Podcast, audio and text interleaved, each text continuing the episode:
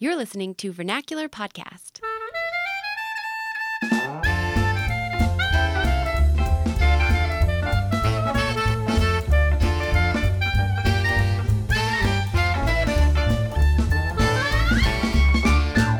Hey, this is Sally, and this is episode 10 of season three. It's our final episode of the season before we take a little break before season four. And Zach will be in the studio for our interview, but right now, as I'm recording this, he's in London. So we're going to go check in with him right now.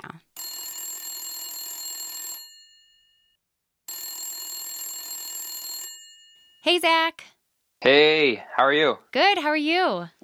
Good. I'm a little jet lagged. Yeah, I'm overall. sure. Yeah. So what time is it there? It's 1.30 in the afternoon here. It is 7:30, so we're six hours ahead. Oh my goodness. So do you feel like it's 1.30 in the afternoon or do you feel have do you I guess you haven't fully adjusted? I've definitely not fully adjusted. Uh, I don't feel like it's 1:30 though. I do feel a little more tired. Yeah. I would say late afternoon, just going off of what my body is telling me. Yeah. But it doesn't it feel like doesn't- 7:30. It doesn't help that you had that overnight flight and hardly slept. No, not at all. I mean, I can never sleep on planes. Yeah, I know, And I'm since bad I always fly in coach, you know, it's just it's terrible. Right. You have like 14 inches uh, of seat width to work with. Yeah. and I was in the middle, so I had people on both sides of me, Ugh. which was wonderful. And yeah, so I was like, I was pinched between two hard armrests, Oh, ow. trying to take a nap. Oh my goodness. I did watch Everest, the movie Oh, about was it uh, good? climbing Mount Everest. It was, um, well, it, cer- it certainly made me never want to climb Everest. So, Cuz people I've die or almost die or something. well, yeah, in the movie, people die. It's pretty sad, actually. Oh goodness. But I mean, you know, um, Skylar and I, that's my brother for our listeners, uh, have talked about climbing Everest. He a lot more seriously than I. Yeah. But after this movie, I'm never climbing Everest ever. it seems like the worst idea in the world. Oh my goodness. That's crazy.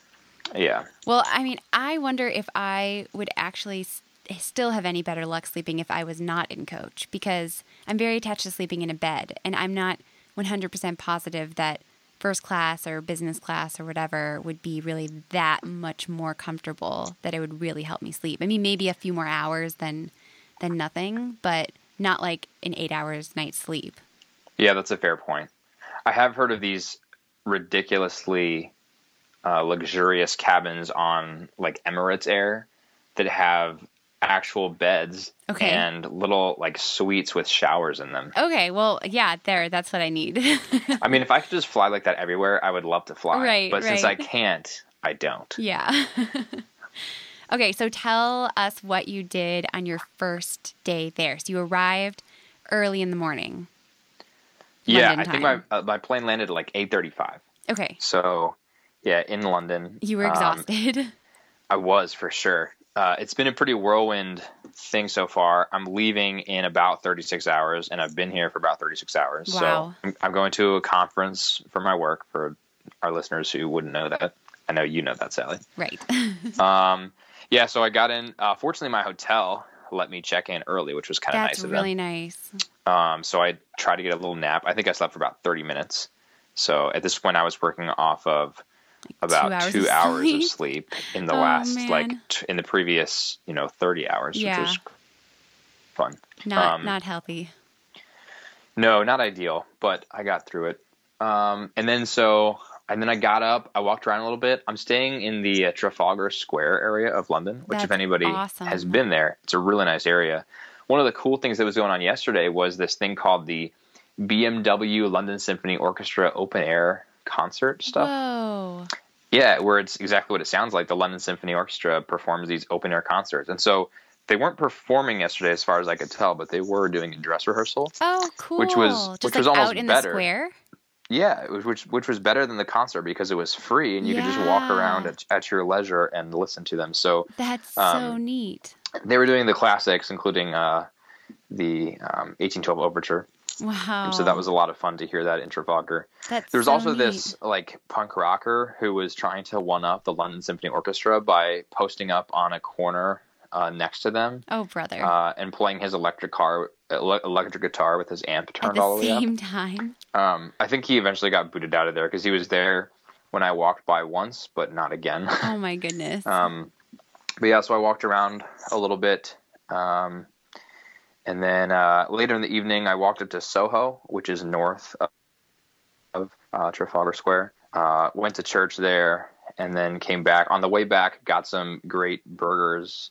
Well, not some burgers, one burger at a place that makes a bag some of great burgers. a bag of burgers.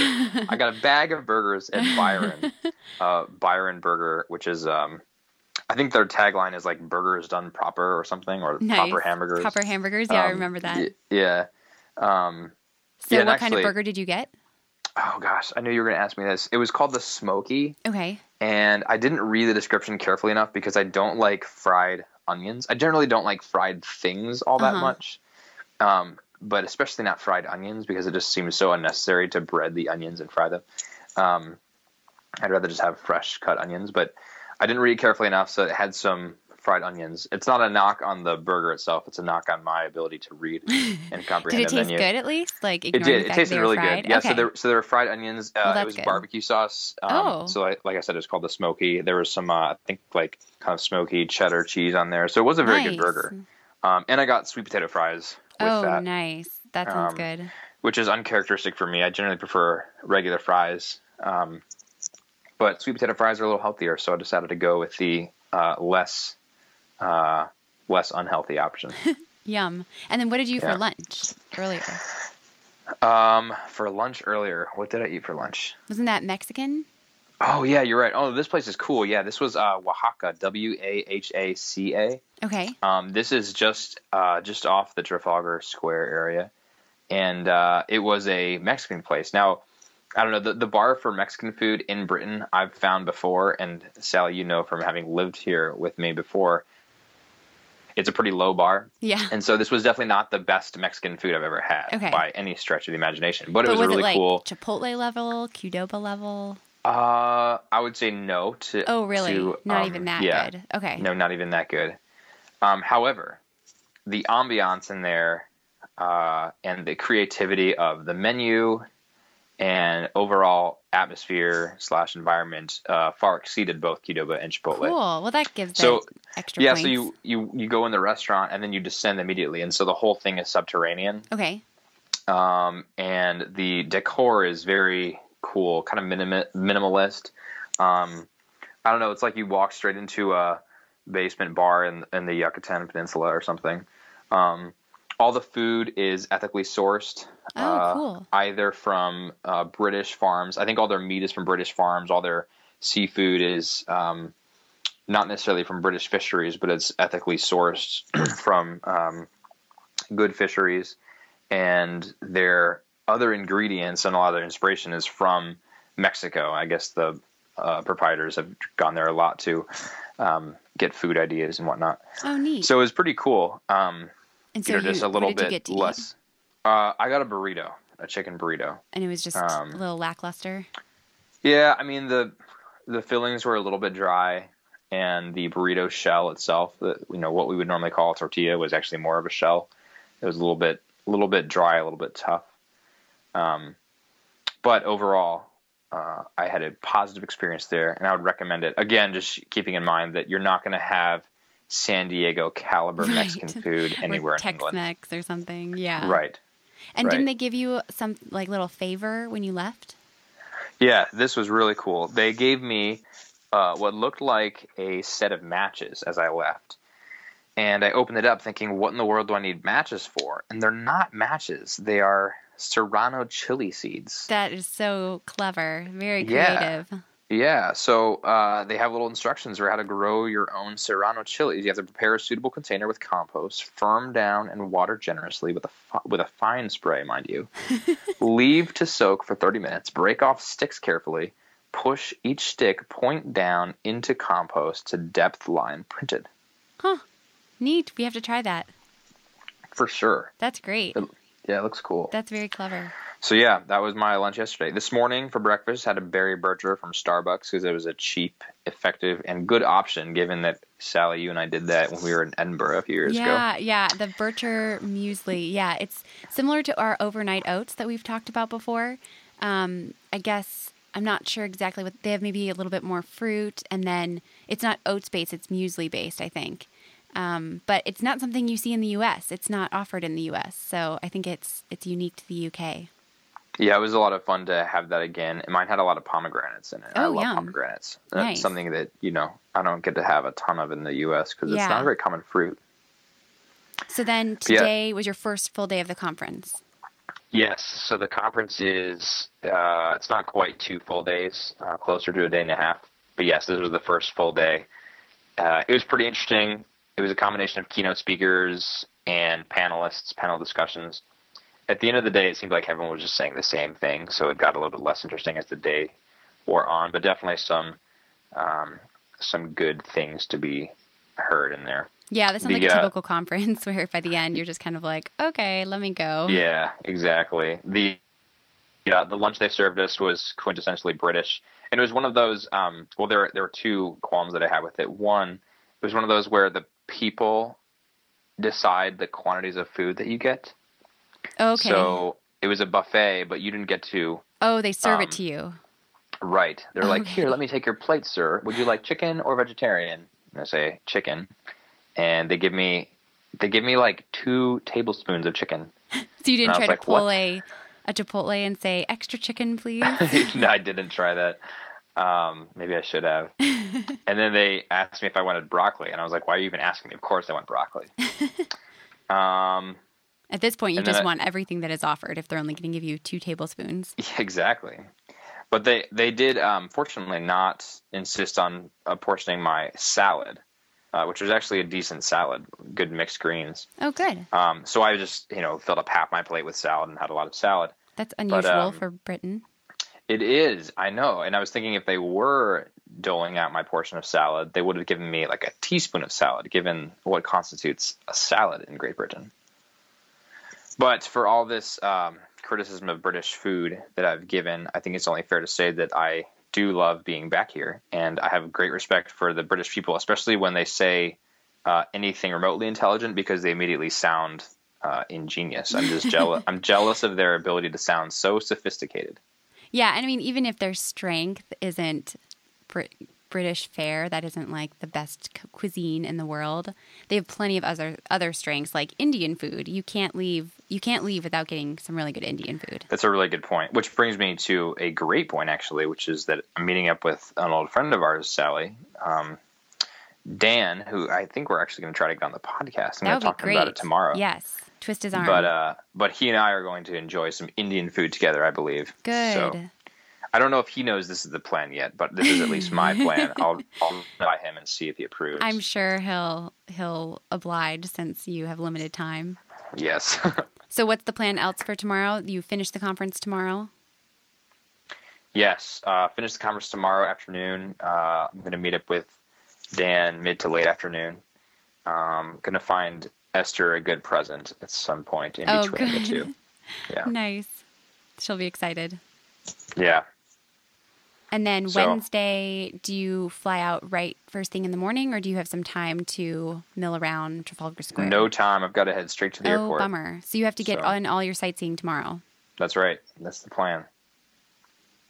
Do you know what you might see or do, or you're just gonna kind of play it by ear? I'm just going to kind of play it by ear. Yeah, exactly that. So that's how I prefer it, really. When uh, before I came on the trip, some of my work colleagues were asking if I had every step planned out, and I just sort of chuckled and said, "No way." Well, especially since you've already been there, it's not like there's this great pressure to. Well, that is what I told them too. See is a just ton of that things. this isn't quite my old stomping grounds, but we have spent a lot of time in London, so I'm pretty familiar with it. Yeah, yeah. Well, fun. Well, you have to find a good coffee shop or something if you just want to chill and read. There's this great one down the street called Starbucks. It's really nice. So you're just going to Starbucks. Well, I mean, I don't know if there are too many much better options. Maybe there's something Starbucks, local though. that you could find, but Sally, I think you and I might be responsible for like one percent of Starbucks global revenue. well, I'm glad that you're having a good time and I hope that you don't feel too tired, but really if you recover from your jet lag really soon, then you're just going to have to recover from jet lag when you get back. So I know, right? It's crazy. I'm barely long enough here to adjust to jet lag, Yeah. but if in the if in the fortunate or unfortunate event that I do, I'll have to adjust all over again. yeah. Well, maybe it'll be hours, easier so. coming back. I don't It know. It is. That's that's generally the opinion is uh, going west at least before you cross the international date line. It is easier. So Okay, good. yeah. So that's the hope. All right. Well, But we'll be excited to see you when you Yeah, come back to the likewise. side of the I pond. I love and miss you guys. we miss you too. See Talk you soon. to you soon. Bye. Bye. All right, that was fun. Now we're going to pull Harry Potter and bring Zach back via teleportation or some other sort of magic to have him in the studio with our guest.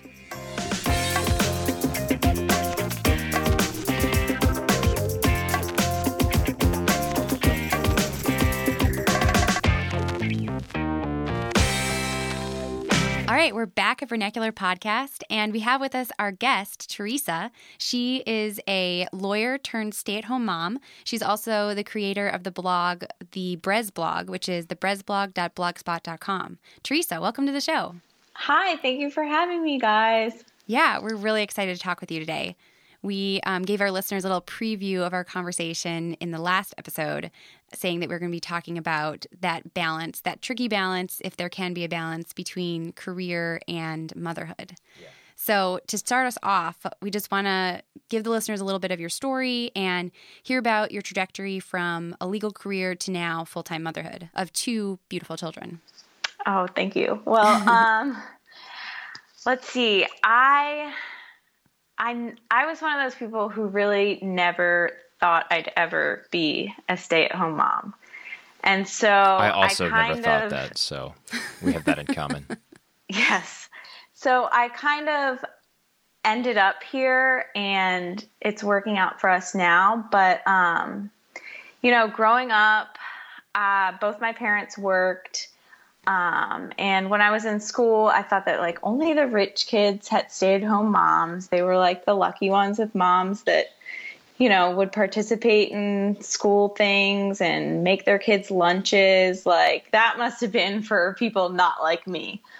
Um, and um, so I grew up with an amazing role model in my grandmother who had 11 children and went back to school in her 30s after she was done bearing children. Wow. That is amazing. So she actually, yeah, she's a le- living legend, but she um, went back to college and eventually law school and became a circuit court judge in Maryland. So you need, she's you a need to ask her if she'll come onto the podcast and tell us her story because that sounds that's, incredible. and that's amazing. yeah, you should totally have her. She's amazing. We'd love to. Yeah, I mean, after Um, 11 kids, you'd think she'd earn like early retirement or something. But no, she just goes to law school and yeah, becomes a circuit have a court judge. second No big deal. career. yeah, exactly. So I always thought, and everyone always said, like, you know, if Grandma Nolan can do it, you can do it too. Like, what's not achievable? So she was this role model who was just like beyond amazing. So I was one of those kids, seven years old, asked me what I want to be when I grow up. I want to be a lawyer. I want to go to law school, just like my grandma, who we I was named after her, so we had the same name. And um, when I would go around town with my dad, he would introduce me proudly, me and my sister. But he'd say, "This is Teresa, named after her grandmother." oh, wow. and they'd be That's like, a lot of "Oh, pressure. Judge Nolan, yeah." And I was like, "Yeah, I want to be a lawyer too." So hey, that's what I did. So I um, went to undergrad, and I was pre-law, and I went straight into law school. Didn't really give it a whole lot more thought, other than, "Hey, I'm good at this, and this seems like a great career." So, um, meanwhile, in college, I met my husband, and um, we had started discussing marriage, but um, it seemed very far off to me. And so I didn't think about what career and motherhood would look for me, look like for me. I just never considered it. And so fast forward to right after graduating college, my husband will proposed and I was still like in denial that we would even get married soon. it was like so not on my radar. so, um, So you were totally surprised by the proposal? yeah, people were like, "You you saw it coming, right? You knew." And no, I had no idea. That's People amazing. thought I was Wow. lying. I really, I was so surprised. I mean, it seems like the standard now is that when it happens, both parties know that it was going to happen at least around that time when it did. I mean, I, yeah, props to your husband. yeah, it's a bold yeah, move. and he, you know, he asked my dad and everything. So my basically my whole entire family knew before I did, and they kept it a secret for a couple days. So Good props them. to them yeah.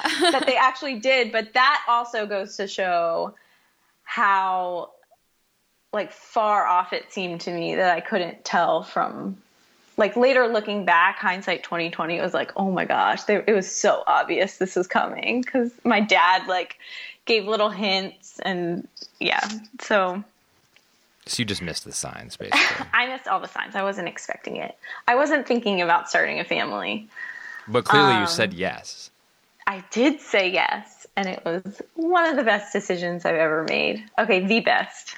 I'll go ahead and call it the best decision. Nice. So I started law school that fall, and during marriage prep, um, I started having more of my religious conversion. Um, I was raised Catholic, but it was really just nominally, like not even practicing. You know, you, I just went and received the sacraments and did the CCD thing. you were a creaster at Christmas and Easter. I was yeah. We're we're a little more than creasters, Like but creaster yeah, plus. creaster yeah plus 2.0. Right. But um, so during pre-Cana marriage preparation, I started really reading about what marriage was all about and um, and what kind of that meant as a vocation.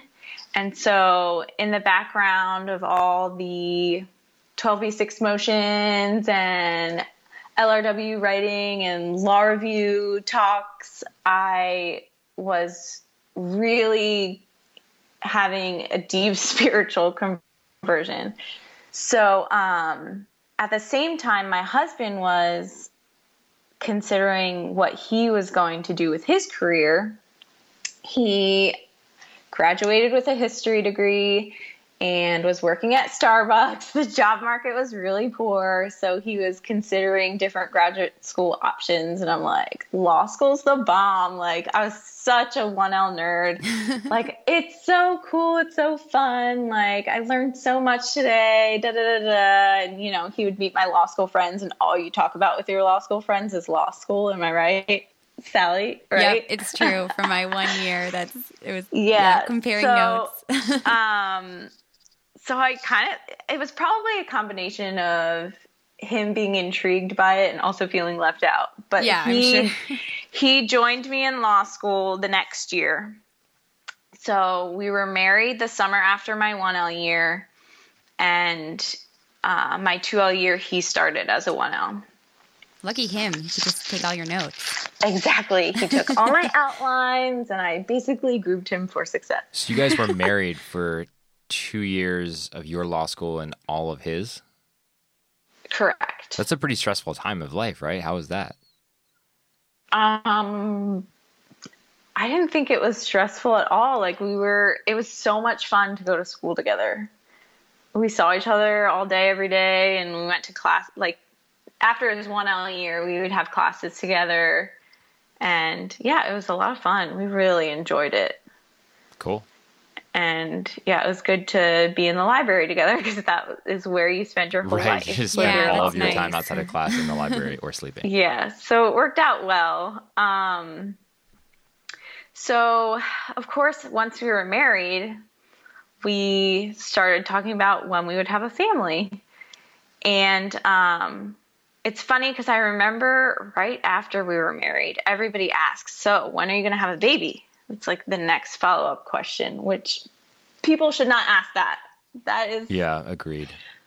but um so people were asking me that right after we were married. I was like, oh, you know, I don't know. After school, probably, you know, in like 10 years. I didn't, I, it was still so far off, too remote to even really consider. We were in the trenches of law school. Um, we were both working really hard. We were doing really well. And so the focus at that time was just like finding your first job and Yeah. interviews and all that. So, um, Will and I eventually came to an agreement that we would start trying to have our first child when we both secured jobs after graduation. Because that's like the holy grail of law school. It's like, Yeah. what are you going to do after you graduate? Like, it's. It's competitive in its own way, and Yeah, that's a Everybody's- big milestone. yeah, it's a big milestone of law school. And does this normally happen? Do you normally secure a job in your third year of law school? Um, that just depends. Sometimes you'll know after your 2L summer, depending on what the job is. Um, because if you're given like a big law job, usually they hire their summer associates. Oh, okay. so Um, you would know before going into your final But that's year. like, that's not that many people. But yeah, usually you know going into your third year. Gotcha. Um, so I did public service stuff. So I was in federal jobs. I worked at DOJ my 2L summer. Um, and they have obviously like a very um, set way that they hire people. So you wouldn't know um, their honors program if you're familiar at all. I'm getting like way too specific I have but anyway so and I, I can't even believe i remember that right now okay i graduated four years ago now but um so yeah we agreed after once we graduated or once we had both secured jobs and we didn't know when that would be but we wanted to make sure we had health insurance we thought that was like the responsible thing to do is to wait until that time Makes a sense. good goal. Makes sense. yeah, you know? So, um, I had a job by my 3L year, and then he, he was a 2L, and he got a call that he was accepted to the JAG Corps for the Air Force. So, that was sooner than both of us had really expected, but we were like, oh, now we can kind of really start considering starting a family. So, um, he was going to be in the Air Force, and actually, for a little while, I was going to do the Air Force too. I had Oh, been wow. accepted into their direct appointment program. Um, so, after I graduated and passed the bar, I would go to training and do all that. And he was going to do the officer training during law school. That's actually what he did. Uh, spoiler alert, he's an Air Force JAG now. And Ah, I'm the stay at home mom. So um, we started trying for our first child while still in law school, which most people Wow. probably would not advise. But we um, we very much agreed with the Catholic teaching that once you're married, the presumption is babies, and it's going to take serious reasons, discerning serious reasons to put off having kids. So, um, So taking the bar didn't count. no, I would have been done the bar by then. Although there was that article that came out the same time, not an article, but it was a news story about the woman who took the bar while she was in labor. what? I did not hear oh about my this. Goodness. She went into labor during the bar exam and like took the whole test. I think this was in Chicago. That's insane. Wow. and um yeah, then like went to the hospital afterwards and had a That baby. That had to be like a stress-induced labor. Oh my- you know, mom on a mission. Wow. So uh, I bet she So, passed too. She probably um, passed we- with flying colors. Oh yeah, I'm sure. Because what determination, you know?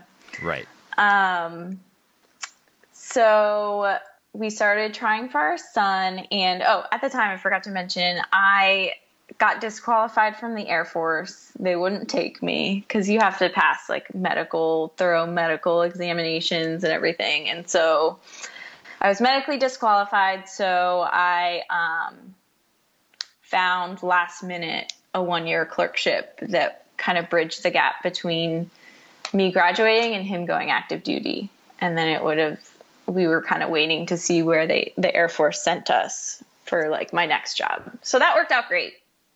Um, and um, so yeah, we started trying to have our first child, and it took a lot longer than we thought.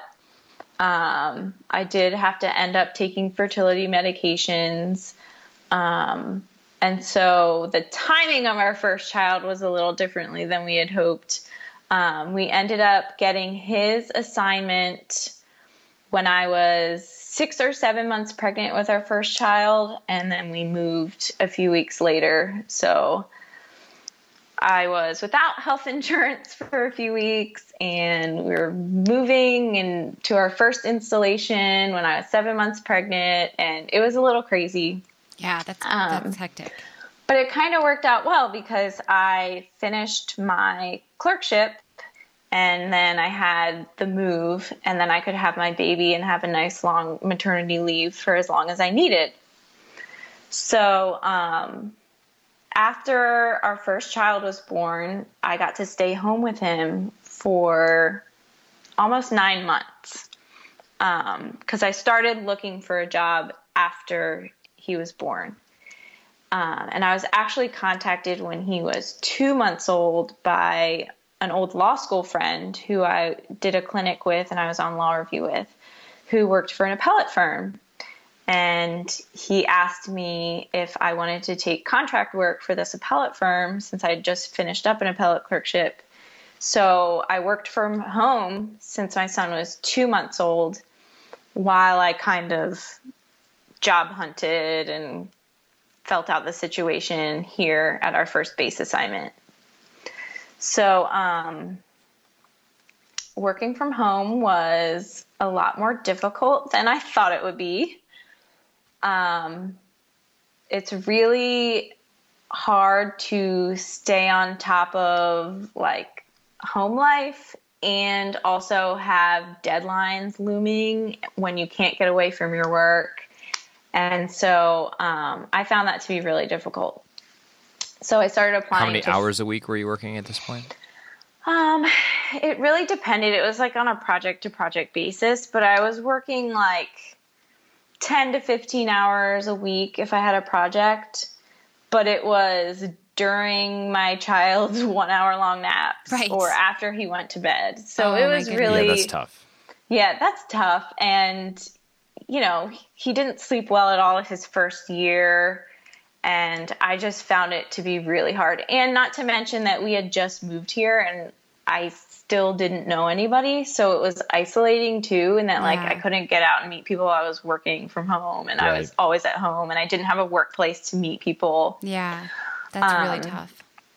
So I applied to different jobs um, that I was qualified for. I was able to get my Illinois license through um, a military spouse rule that they have. So I didn't have to t- sit for the bar here, which was a big deal. I don't know if I would have. yeah, I don't know if I would have even tried. Um, we were actually just talking about the bar exam yesterday because we were watching an episode of How I Met Your Mother. Uh, where Marshall, one of the characters, takes the bar exam and then gets to find out his results. And we were just talking about what a grueling exam it must be. I mean, it's normally spread over several days, right? So you just sit there all day, every day for several days taking a test. Yeah, and how terrible it would be if you had to take it a second oh time oh for gosh, whatever reason. it was it was a two day test, so not that bad. In California, it's three days. So oh, that sounds, another... That sounds awful.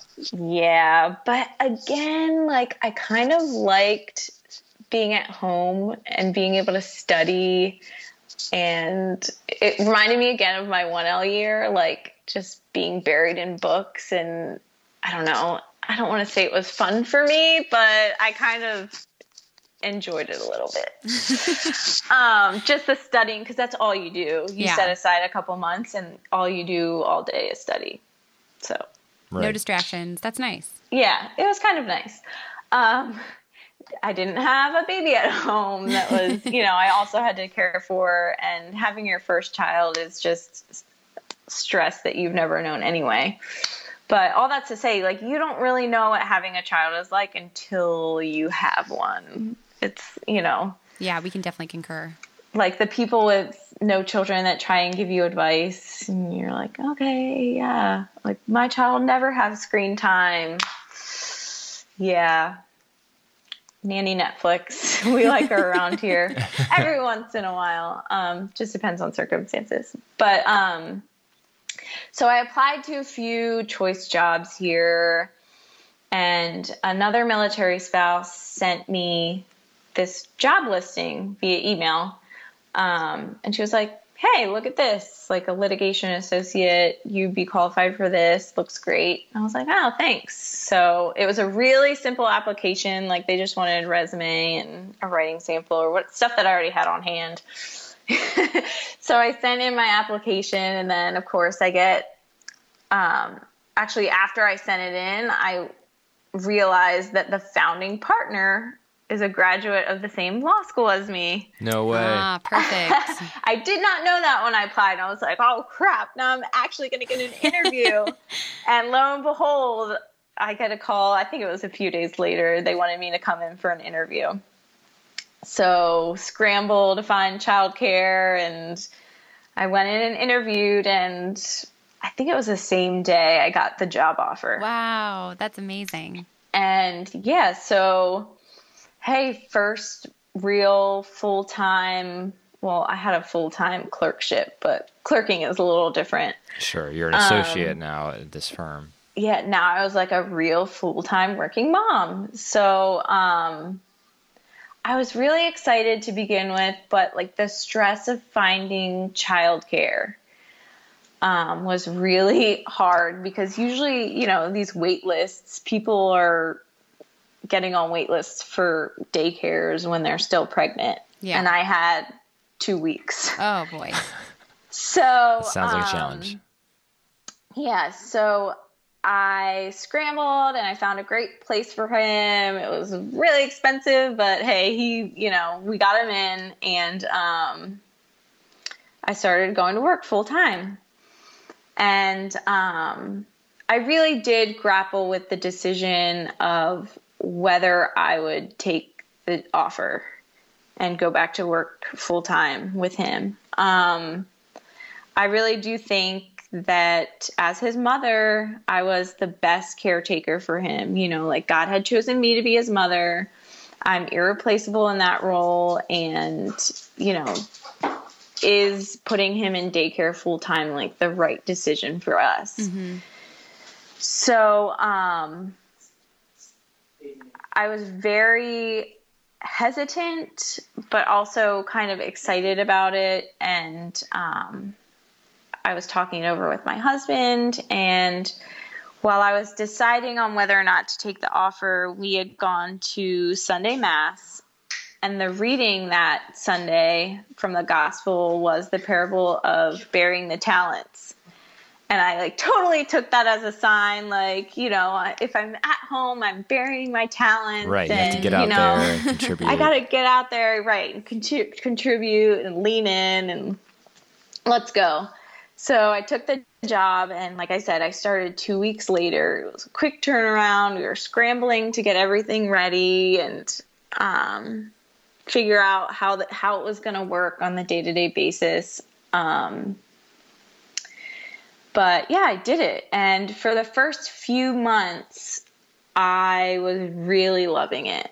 Um, I had a ton of work to do. Everybody was giving me their substantive motions to write because I was waiting on my bar license to come through. I had to pass like the character and fitness part, and I hadn't um, even applied for the license until I got the job offer, which was a bad idea. But um, in hindsight, but um, so I was kind of like a law clerk when I first got there, so they all like dumped on me their substantive motions that they had waiting, Oh yikes. that they needed written, and I didn't get to like sign my name to them, but um, but I liked it. It was it was interesting work, and you know the substantive stuff, and I was really enjoying it. Of course, it was really hard to leave my son. Um, I didn't cry the first day I dropped him off at daycare. Um, but I did go visit him during my lunch break.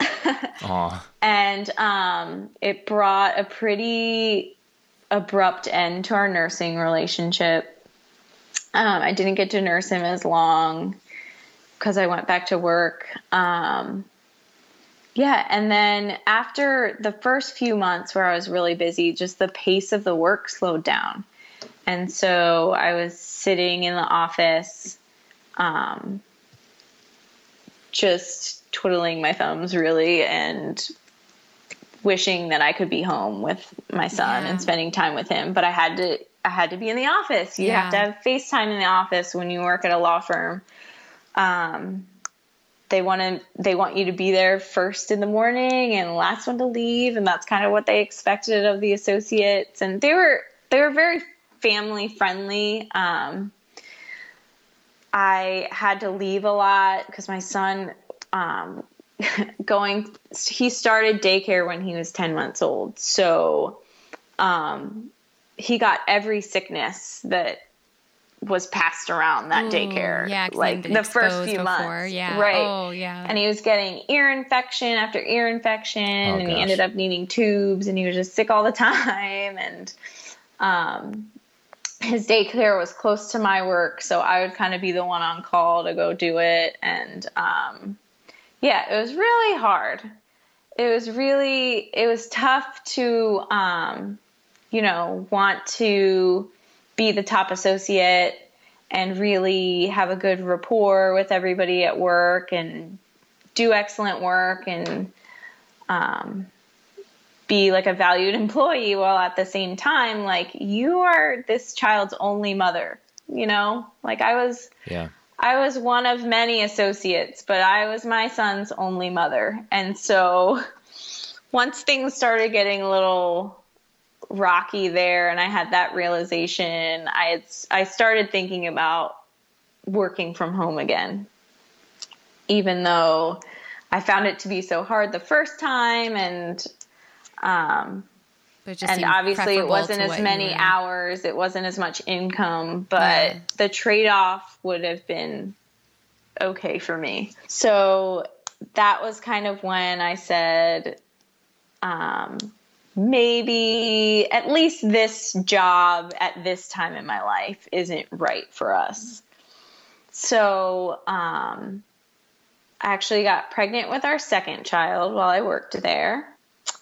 And we looked at the calendar when she was due um, and my husband was going to leave for a month long training during my third trimester. And i kind of looked at my husband was like yeah i don't want to Yeah, that's not I don't want to be go well. working full time while you're gone for five weeks. So we both decided like that's a good time to Yeah. quit the full time job, come back to being at home. Um, and I actually I did end up taking one more work from home project, but um, my son could still go back to daycare for that week, so I just put him in daycare for a week. I did one more project. I billed like 35 hours on it in that one week. Um, and that was the last project that I did before having my daughter. And I actually did I actually did still have some pro bono stuff that I was working on um, that was really stressing me out. I had a trial scheduled for when I was 35 and a half weeks pregnant Oh my goodness. a federal jury trial. Um, so, but that ended up being resolved beforehand. In other words, I lost, but, um, but yeah, so that was the last, that's the last work that I've done as an attorney. So, without naming the firm that you worked for, because I don't want to point fingers here, how did your firm handle it when you told them you wanted to go back to being a full time mom? Were they supportive of this decision of yours? They were they were really supportive and part of it was because they knew they would be losing me anyway because they knew I was a military spouse. Um, Oh, okay, that and I sense. I was very upfront with them when even when I interviewed I was like we're probably moving in July 2016. Right. And I ended up leaving much much sooner than that. But um, they kind of expected it to come at some point. point, and so when I basically gave them my notice of my last day, they were like, you know, if you were staying in town, we would fight to keep you. But since you're, we know you're leaving anyway, you know, good luck to you. You're, you know, they were really, really nice. Good. I'm glad to hear that. So- I, I, I wish more companies were supportive of women taking at least breaks from their careers to be at home. Yeah, me too. Um, but yeah, who knows whether they would hire me back and if we ended up staying here for some reason. That's a whole different question. That's the real question. If I had taken two years off, would they have hired me back? Yeah, But- I mean that reminds me of the article that you pointed me to a couple weeks ago, um, where they were talking about women who have gaps in their resume and whether or not they should reveal the reason for that gap. Um, Right. And Right. And the article stated that, you know, women should be upfront about it because, yeah, for a whole host of reasons. But I completely agree that um, women who want to return to the workforce, even after, you know, 10 or 15 years, should just be upfront about what they've been up to and don't try and gloss over it. And, you know, I think society should value that contribution. And obviously, you're not going to be getting paid like somebody who's been in the workforce for that 10 to 15 years, but you definitely have something. to offer. To offer, Yeah. And that's Yeah. okay because it's not all about money anyway.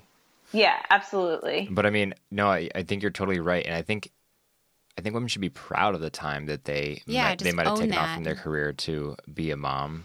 I agree. Own because It's, it's the hardest job in the world. I mean, Sally's job is way harder than mine. Sally's a full time mom, and uh, I'm you know full time in the office. And what Sally does on a day to day basis is so much more exhausting than anything I have to put. Like my worst days are normally less exhausting than Sally's best days. And I would think from a from a hiring perspective, that says something about the candidate if they've taken this time off to dedicate to their family, and now they see it fit to return to the workplace. Right. Yeah, absolutely. Yeah, I think it just depends on it's so subjective as to what the person hiring, what their experience is. I mean, you have even there's people in the media today that still think that stay at home moms sit at home all day, Eat bonbons, put eat their bonbons on the couch, Yeah. or, you know, go to their play groups and drink their Starbucks lattes and just gossip or whatever. And that's, I mean, maybe that's true if you have a housekeeper and a nanny and a Right, gardener. But yeah, for most of us, you're working.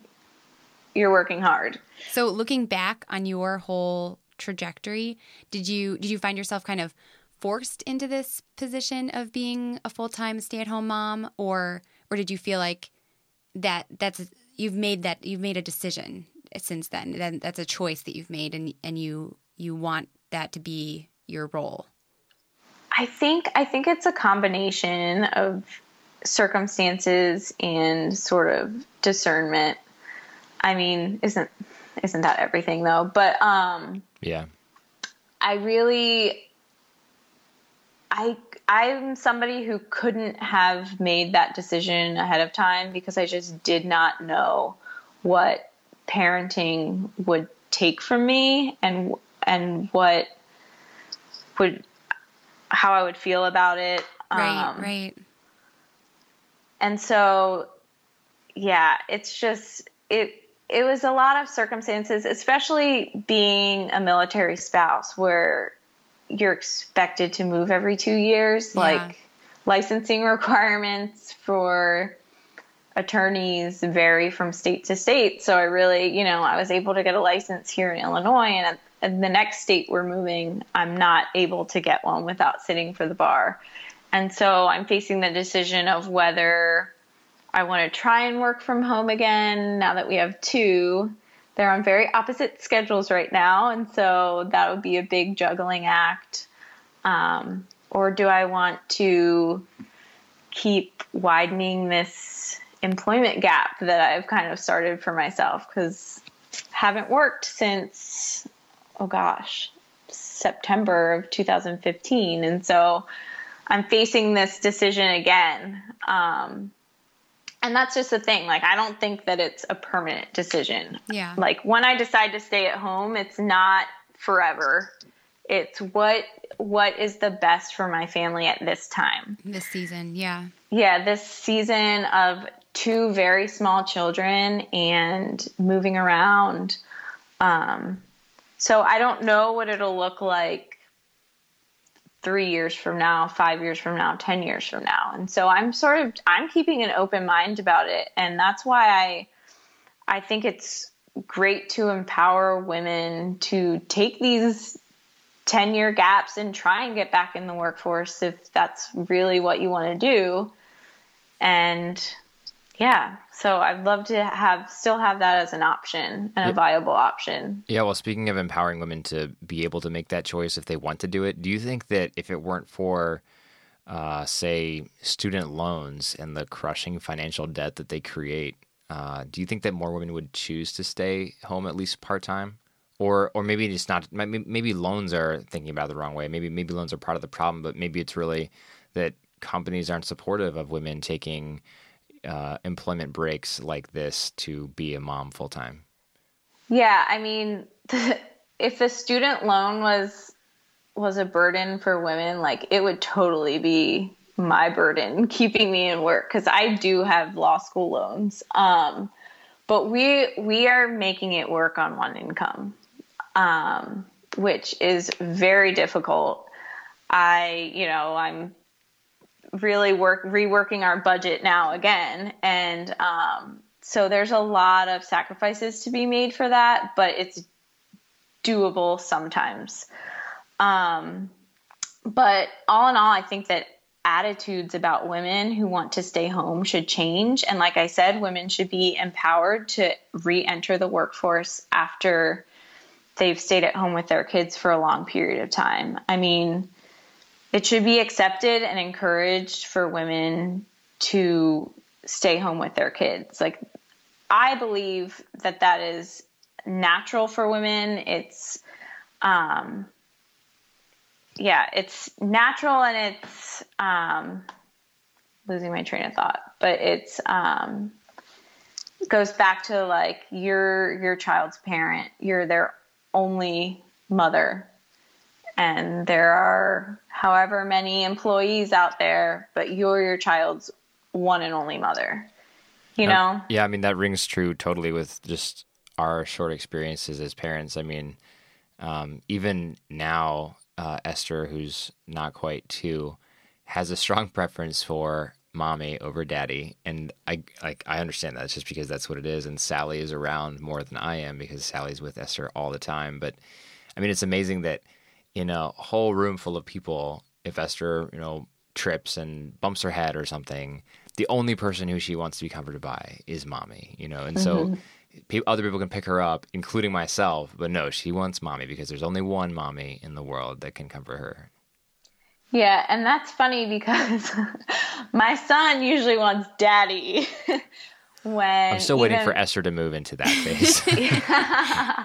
Because I don't, it, I mean, it's still his dad, you know, and maybe it's like a boys gender thing like dad's the fun parent but i don't know if daddy's around yeah i'm the fun parent in, in, this family too. So even though i'm the one with them all day i'm the one wiping the butt most of the time yep, yep. but maybe well, it'll be different with your daughter. well i think that that's a whole separate but related conversation too about the role of dads in the family and i think that society should encourage more dads to be more involved in their home and not spend 15 16 hour days at the office you know working on perfecting the the brief that they're working on or whatever their job is you know encourage mm-hmm. them to, to not kill themselves at work and instead spend time at home i mean i work with a guy who um, is sort of in the he's he's sort of ending his career now and uh, he gave us a reflection the other day, us meeting the people in my office, basically saying spend time with your family, because here at the end of his career, he's looking back, realizing he has not spent enough time with his family over the past 30 years that he's you know been with this company. And he's realizing that that was a really big mistake because now he he missed out on countless uh, thousands of hours of time he could have spent with his family that instead he was holed up in the office doing things that really have no eternal value Well, all Right. this brings to mind um, Anne Marie Slaughter's piece from several years ago now. Um, I think it was 2013. Whether talking about whether women can have it all, and she concludes that women can't have it all now at this point in time, but down the road, hopefully with changes to the cost of education or changes to workplace procedures and hiring practices and all of that, we will we will be a society where women can have it all. And and I think it would be interesting to talk about what it means to have it all and whether women can have it all, whether we agree with Anne Marie Slaughter, but then also can men have it all? Because it seems like, I mean, you're kind of saying we would think if it mean having it all is having a career and having a family, if that's just having those two Right. things at the same time, right then it seems like men already have it all. But I'm not sure that's what it means.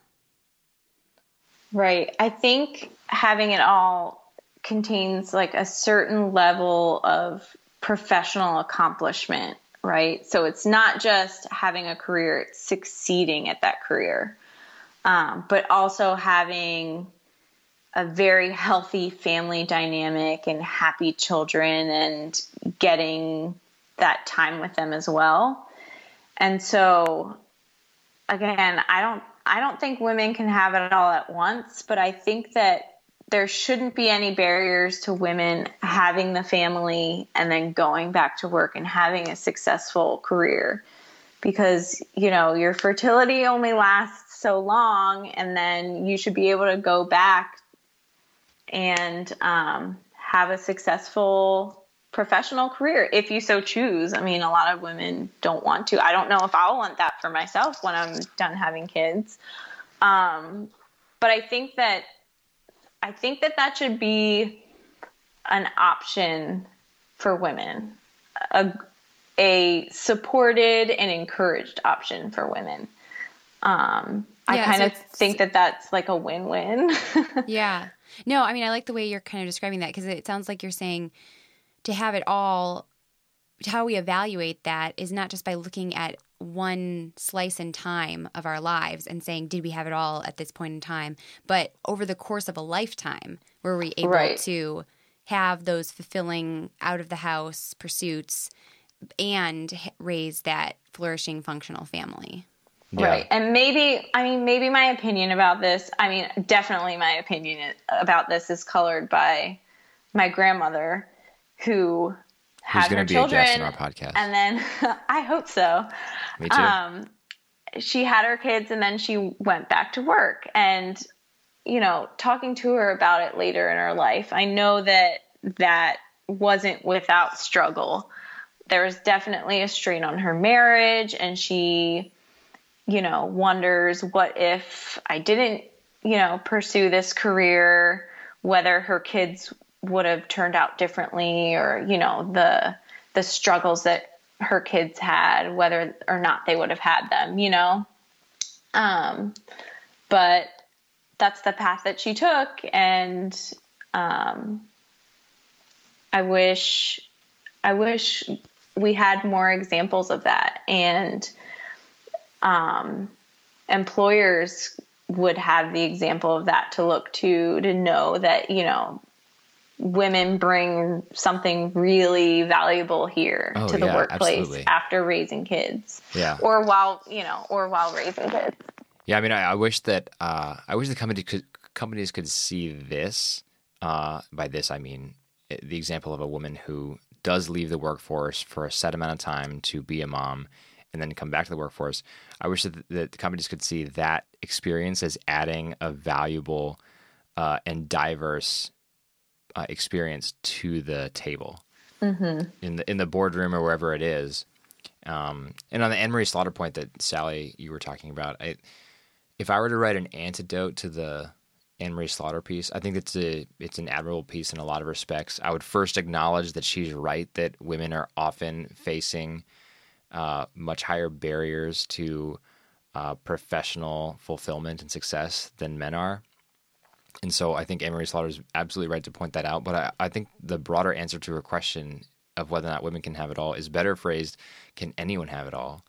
And to mm-hmm. that, I would say no, because uh, I mean, her, her, point is that women need to be more included in uh, in the professional uh, side of things. I absolutely agree with that point, but I, to, to a degree, think that men should be less included, and, and it's in and by that I mean that men should be less encouraged to spend every waking moment on professional development and self ascendancy, and instead should be encouraged to focus on the family, which is, which I think very very strongly is the bedrock of society. And looking at my own very brief life thus far, uh, my time at home by at home I mean just with my family, not necessarily at home, but my time with my family is so much more valuable to me than anything I do at work. And I really feel like I am like creating a future with my family. And I don't get that feeling when I'm at work. Well, Teresa, you made this point off the air that millennials are realizing this more and more, just like with the Silicon Valley kind of working model of trying to work less in the office and have more flexible hours and flexible work days. And right. it seems like companies need to realize that these are values that millennials and, you know, just I guess I'm not sure exactly the timeline of what that generation is, but our generation, the generation coming up beneath us, these are values that we hold and and they kind of need to get on board with that. Right. I mean, this is why the baby boomers think millennials are lazy. Yeah. Lazy, selfish, entitled. I mean, some some of us are, sure, but um yeah, a lot of men and women in our generation are really opting for the untraditional work environments in favor of more family time.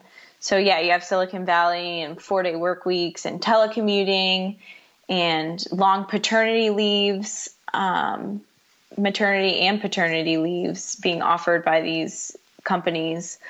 Um, yeah. So, you know, what's interesting though is um, you mentioned the baby boomers thinking the millennials are lazy.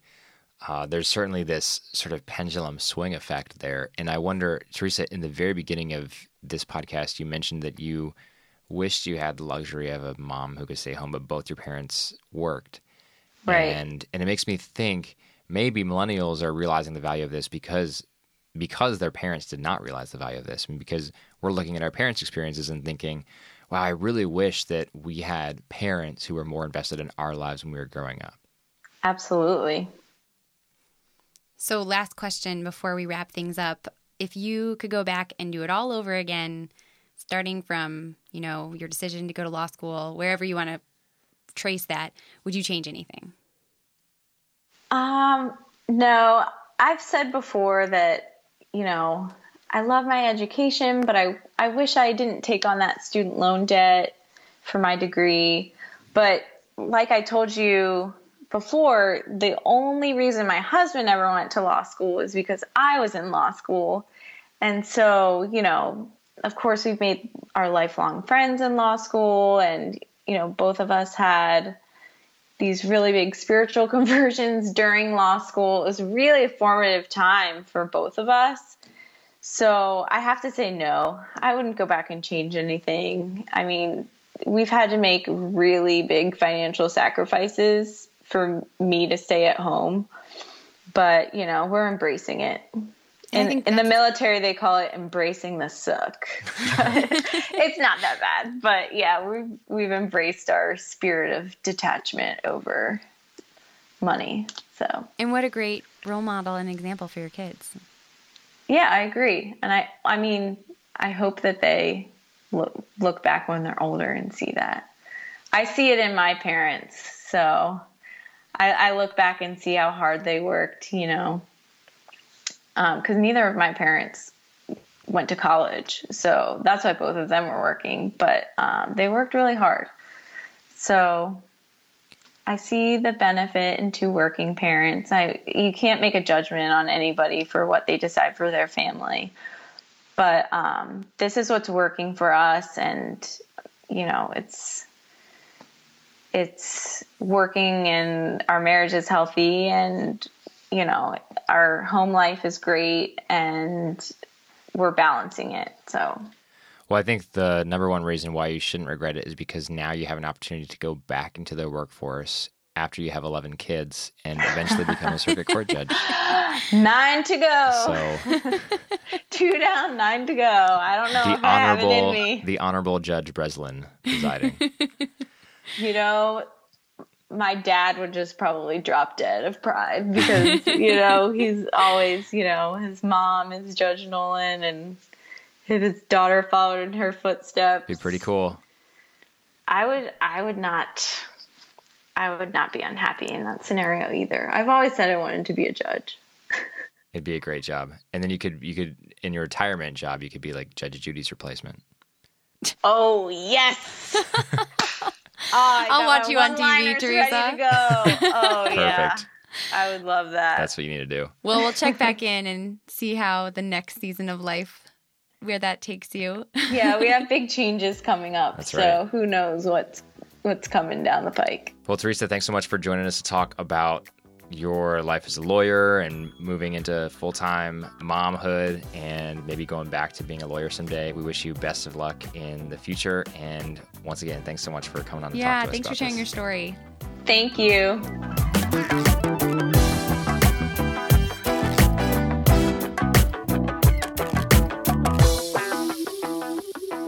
Right, we're wrapping up episode 10 of season three. Thank you so much for listening. This is actually also the final episode of season three, so we're looking forward to season four, which is right around the corner. Yeah, we have some great ideas to share with you, some great guests lined up.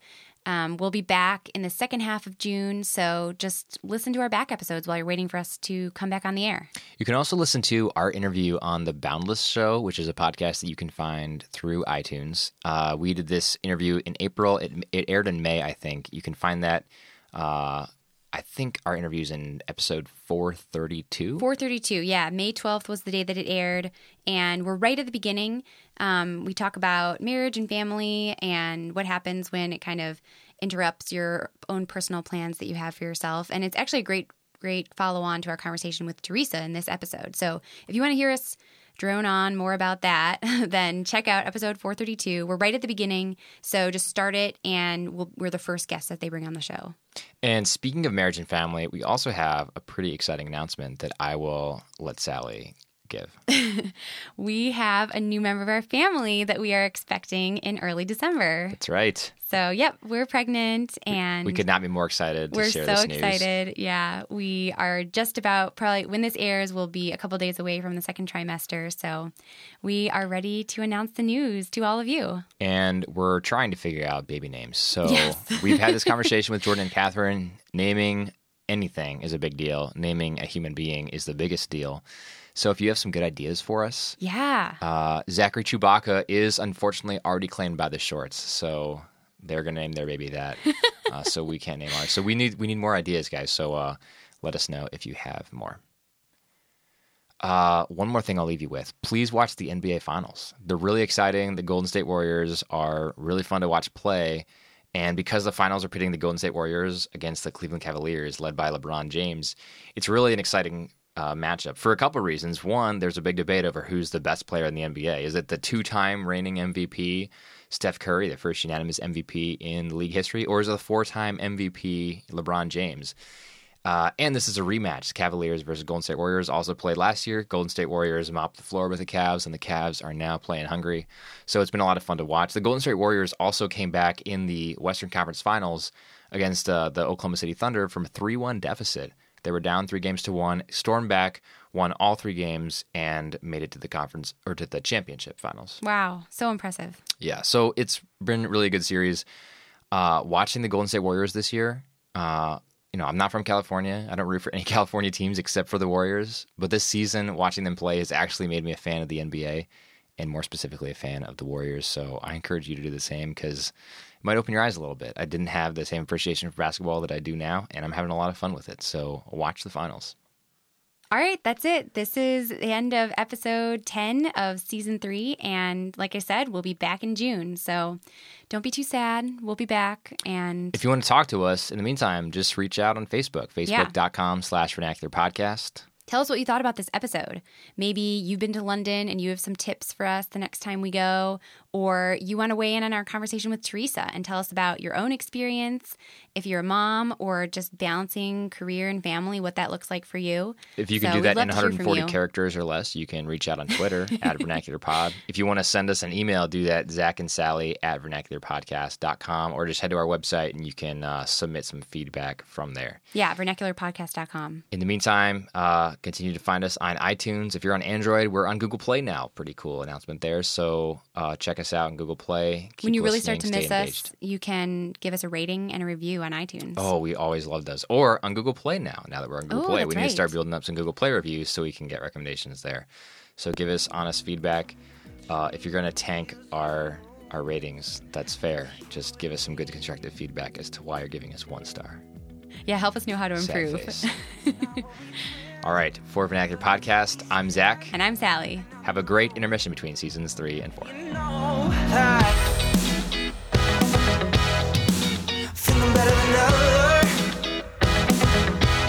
When I'm by your side.